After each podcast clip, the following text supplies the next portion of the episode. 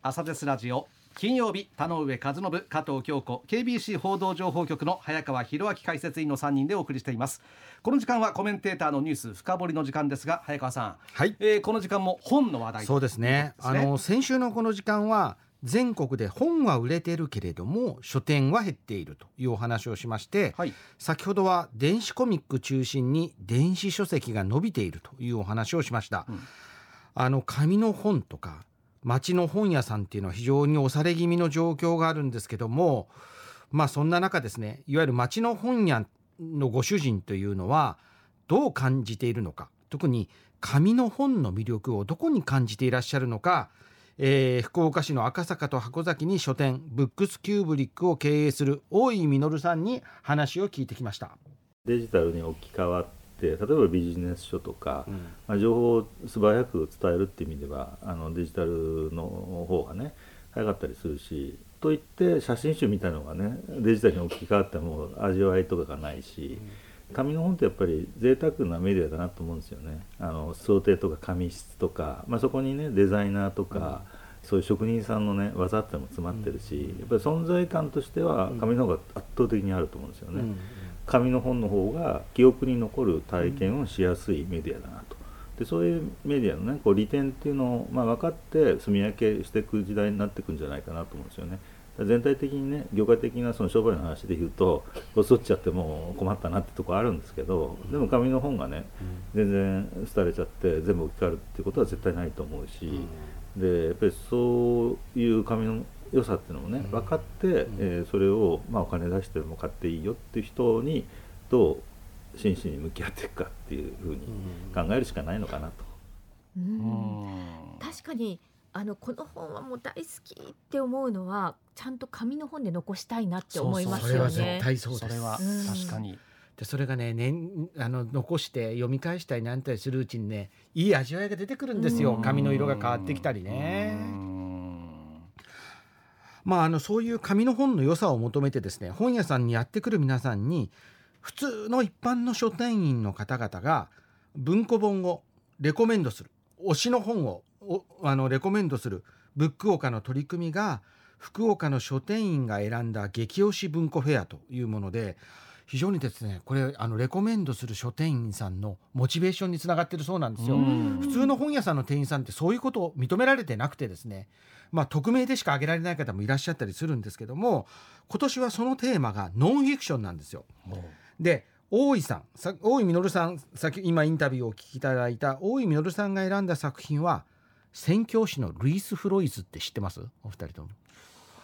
日本史で習うんですけども、安土桃山時代の宣教師が書いたお回想の織田信長フロイス日本史より中高文庫なんですけどもはあのー大井実さんが選んだ激推し文庫なんですよ。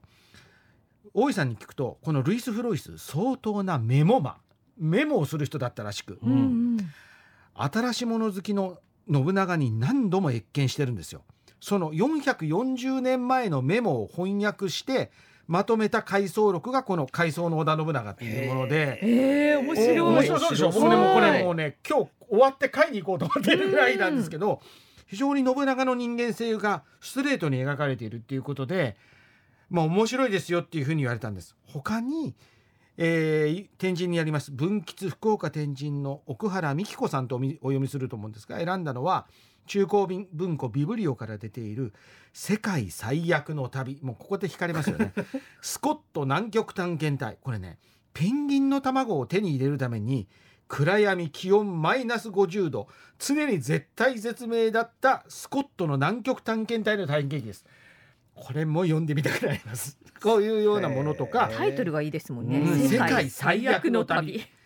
から純駆動書店の店員 SO さんが選んだのはこれ河出文庫から出ている脳科学者恩蔵綾子さんが書かれた脳科学者の母が認知症になるという本なんですよ。これもね脳科学者の方が身近な方があのー認知症になってうんどう感じたのかこれ興味深いですよね。みんないい本推薦されるなというところでうん今日はお二人にも一冊ずつ紹介していただきたいな。一冊じゃなくてもいいんですけど、はい。加藤さんから。私本当にいろいろ悩んで、うん。もう紹介したい本いっぱいあったんですけどあの伊藤詩織さんが書いた「ブラックボックス」っていうノンフィクションの作品があってこれ2017年10月に文藝春秋から出版されてるんですけれども、はいはいジャーナリストを目指していた伊藤詩織さんが就職の相談をしていた TBS の当時のワシントン支局長から性暴力を受けた事件ですね。うん。でまあ、実名で顔を出して会見に臨んだので、覚えていらっしゃる方も多いと思うんですけれども、まあ、彼女は被害を警察に届け出るんですが刑事事件としては不可解な事情で不起訴処分、うん。そして検察審査会でも不起訴相当になってしまう、で最後の手段として起こした民事裁判で初めて証言とか証拠など、うん事実をもとにした法廷闘争が実現して2022年去年の1月高裁で勝訴したっていう。うんで伊藤詩織さんは、まあ、自分が泣き寝入りすることによって今後大事な人たちに同じ思いをさせたくないっていうことで、最後まで戦い続けたわけなんですけれどもこの本は伊藤詩織さんが、まあ、ジャーナリストとして自らの体験をもとに性被害者を取り巻く日本の現状に迫ったという渾身のノンフィクションなんですよあねの。作品の名前は知ってたんですけど、はい。読んでないんですけど今日のねこの加藤さんのあああのレコメンドを見て絶対読みたくなりましたね。ねまずこの本でね彼女自身の体験っていうのがもう本当に壮絶で、いかにこう性犯罪の被害者がうん。精神的にも身体的にもね、うん。ダメージを負った中で、うん。まあ、被害届を出したりとか相手を訴えたりすることが難しい、うん。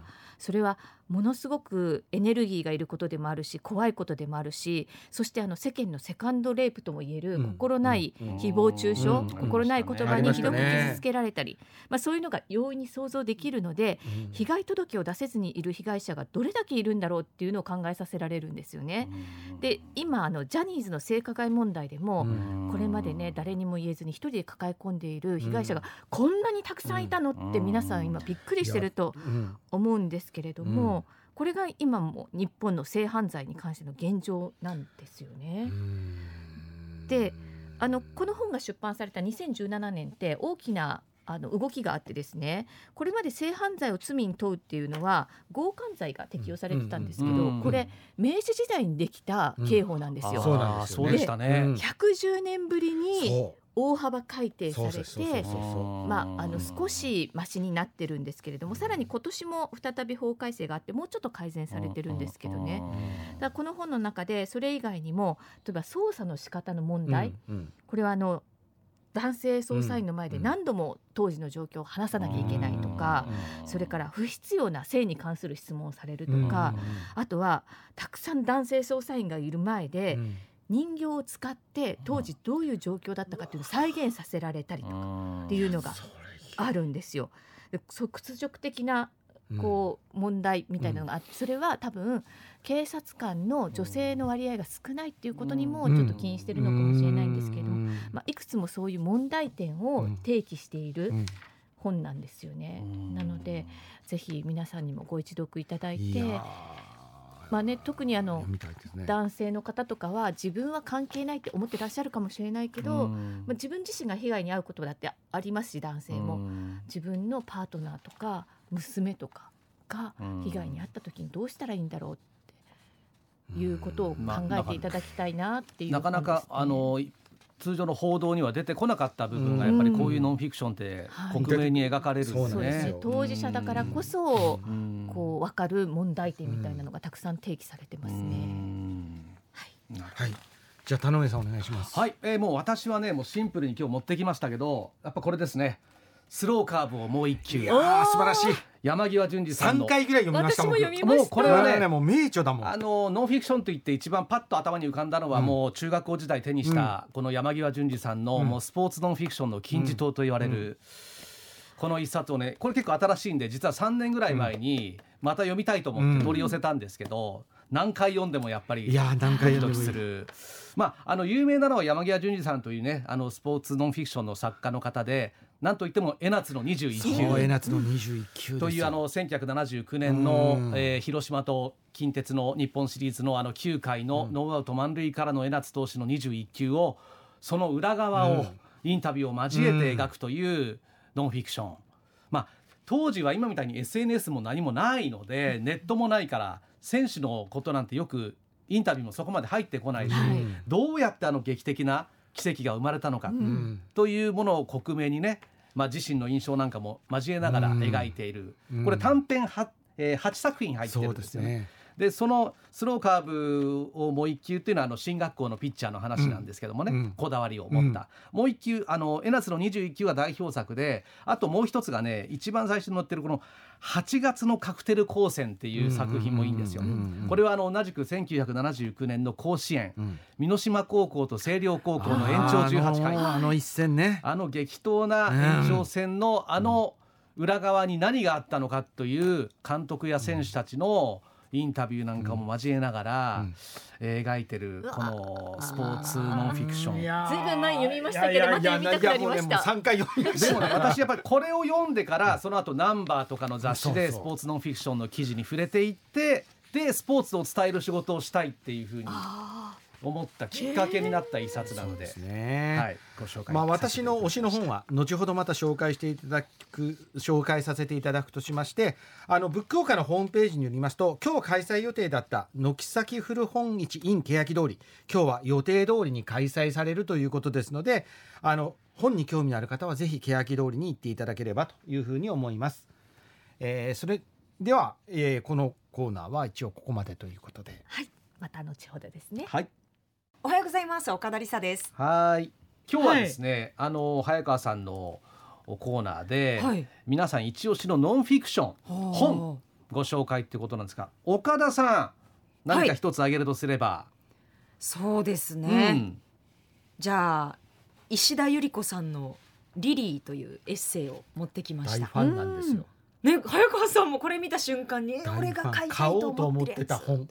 私も読みたい 同じぐらいじゃない？石田ゆり子とそうそう。同じ世代ですよ、ね。石田ゆり子さん。そうですよね。うん。これ48歳のぐらいの時に石田ゆり子さんが書いた本なんですけど、うん。あのー石田ゆり子さんって若い世代の女性からものすごく支持されてるんですよね。インスタのフォロワーがすごいでしょ。そうなんだ。そうどう実は私もフォロワーになってます。あらま本当ですか？会社携帯で。あ の会社の携帯でインスタのフォロワーになってるえー、あそうなんですか、はい。あ後でもう。それ以上に探しとこう。言うと思う。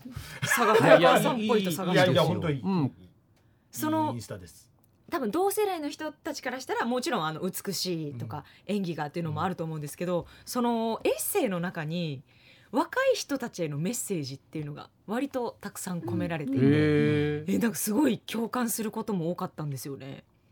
例えばあの20代の頃がすごくしんどかったって書いてあって、ううん。んで、えー、とスカウトされて芸能界に入ってるんですけどその20代の時って何も経験がないし何も実績がないのに若いっていうだけで過大評価をされて、チヤホヤされて若い女の子であることを常に求められる。そこに価値がある。と言われることが正直ちょっと辛い時期があったっていうのが書いてあって、うん。あーなんかこれは若い世代の人に刺さりそうだなって思いました。うん。で30代半ば以降ぐらいになってくると一人の大人の責任のある大人として女の子ではなくて責任のある人間として扱ってもらえることがもう30代半ばぐらいから増えてきて、うん。そうなってきた頃からが一番楽しいですって書いてあって、うん。そのちょっと一昔前って女性にとって年を重ねることってうん。あんまり良くないことじゃないですけど、なんかこうプラスではないイメージみたいなのがうんうんあった時代もあると思うんですけど、その年をと重ねてからの方が楽しいこといっぱいあるよっていうのを、うん。エッセイの中にも散りばめられていて、うん。あそのこういうことを若い人に言える大人になりたいなって思いました。まあナチュラルナチュラルですね自然体自然体でずっと、うん。ね。まあ確かに若い頃は少しこうアイドルっぽいようなうん。役柄あとかもしてた時期あったけど、妹さんの方が先にバーンと出たそうそうそう。光さんの方がね。だから比較もよくされてたし。企画もされて。で彼女が朝の連続ひらりの主人公になったりとか光さんがね。バーンといったんだけどなんかまあ30代ぐらいからね、うん。ゆり子さんのこもう。良さがすごく出てきてっていう、あうんあそうなんですね、うん。そのしんどくなった時によく読んでました。寝る前に読むと。なるほどね。元気になれますうね。ん。やっぱりこう女性の先輩からの言葉ってすごくこうなんて言うんだろう。参考になりますよね。ん。そうですうねん。うんあとそのインコの本は何なの？あのーい そのインコは何？その本は？私ノンフィクションの本を持ってきてくださいって言われて、はいはい。家中にある本を探したんですけど えっと9対1で9が小説でした。あじゃで残りの1をかき集めてきたのがこのリリーと、うん。えー幸せなインコの育て方暮らし方っていう本。実用書。実用書。実用書。実用書ノンフィクション。それとインコの育て方ね。あとは？あと,、えー、と中野悟さんっていう写真家の方が、うん。えー道端にいるスズメの写真を撮り続けたスズメの写真集。え なななんていう本それ？これが「スズメからの贈り物」っていう本です。いやちょちょっと見たい見ちょったとい見たい見たい見たい。可愛いですよ。みえ道にいる鈴うわ可愛いひたすら道のスズメを取り続けてるっていう。あら表情豊かなスズメちゃん。スズメって当たり前のようにねいますけど、うん。そんなにじっくり見ることないじゃないですないなか。可愛い。それをあのこういう表情をしている時こういう遊びをしている時にはこういう理由があるんですよっていうのも添えながらこう街を歩くのがちょっと楽しくなる一冊です。だからこれカレンダー形式みたいになってちょっとあ1から31まであるのね。そうですそうです。写真が31枚ね。一日一ページみたいなあー1日1ページ見られる。可愛いスズメ。なあほらスズメってすぐ飛んでいっちゃうからじっと見るっていうのがね、うん。ないからやっぱこういう写真集いいですよ可愛いね。んですよ。そうそう。あそう。早川さんの本を紹介する時間があまりなくなあのってしすみません。私はですねはいはい。選んだのは沢木耕太郎さんの新潮文庫から出ているカップ緑の海へと。カップはですねあの木偏に不不自由の風ののワールドカップのはい、はい。ですね。はい。の字、はいという字が書かれて、カップ緑の海へというあの新潮文庫なんですけど、沢木耕太郎さんは日本のノンフィクションはトップランナーなんですけども、ね。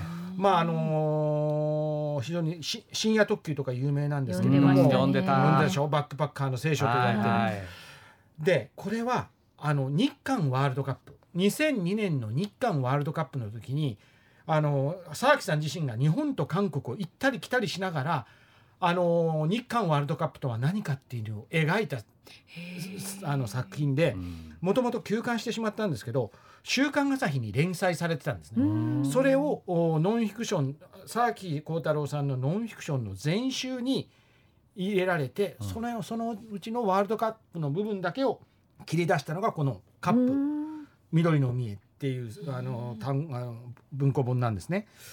でこれで何がすごいっていうとですねこの時の沢木さんはサッカー観戦のビギナーだったということでサッカーのことあまりよく知らなかったんで、うん。沢木さん自身がサッカーを勉強していく。世界においてサッカーというスポーツは何なのかを勉強していくのと日本と韓国を行ったりする中でびっくりしたのはねソウルのシンチョンっていう学生街があるんですけど、はいはい佐藤さん加藤さん知ってるかもしれないですそこに家借りるんですよ。借りて韓国で暮らしながら向こうを拠点にむしろ日本のお家日本の会場韓国のチェジュとかプサンとかいろんなところを回っていくっていうところで韓国の当時の庶民の生活とかもガーッと出てくるんですね。だから単にこれワールドカップのことが描かれてるんじゃなくて当時の日本当時の韓国というものが分かるんですよ。サッカーを通じてサッカーを通じて分かる。なるほど。ということで、まあ、沢木さんはあの一瞬の夏ボクシングを描いた一瞬の夏とか、あの名打者榎本喜八を描いた「うんいい」とか、それこそスポーツドキュメンスポーツのノンフィクションっていうのはもう一級品なんですけど、はい。その人が初めてというぐらいサッカーのに触れて、うん。しかも興味あるあの関心のある韓国の下町を歩いていろんなものを食べて何が美味しかったっていうのも書いて韓国と日本でこんなにサッカーの受け止め方が決まる違うのかっていうのを書いてるんですけど逆にそれから20年経って今読み返すとはい。今の日本と韓国から日本の社会と韓国の社会日本のサッカーと韓国のサッカーを比べながら見ると味わい深いんで古本で買いました持って歩きたいなと思ってちょっと明日あいいいいですよね。そういうのがあって。これはねそれは読みたい。これはいや。あのおすすめです。これだから我々世代でいうとこの沢木耕太郎さんってね、うん。さっきも言った深夜特急というね、もう名作があるので、そのいろんな海外の佇まいみたいなものを書かれるのはもうもう本当秀逸なんで。秀逸なんです。しかも写真なくて全部あのうん。原稿で書いていくでしょ、ね文字文字でね。で書いていくんでもうとにかく伝わる伝わる。伝わりますよね。あれに憧れてみんな旅してましたもん旅してまね。まあ、だから日韓ワールドカップ版深夜特急。カああ面白そップ緑の海へ。う。、えー新潮文庫です。ちょっとねあの古本でしか買えないかもしれませんがぜひお読みたい図書館とかにあると思うんでー。読んでいただければと思いますね。まあね3連休本当お天気いいんで、うん。お出かけ日和でもありますけども、はい。あえてねこの時期こうじっくりとうん。3連休好きな本を何冊かこう部屋に重ねて、それをこうじっっくりくりね3日間読むっていうのもね読書の秋ですね。読書の秋ですかうん。らね、ぜひ読まれてみてはいかがでしょうか、岡田さんでした。ありがとうございました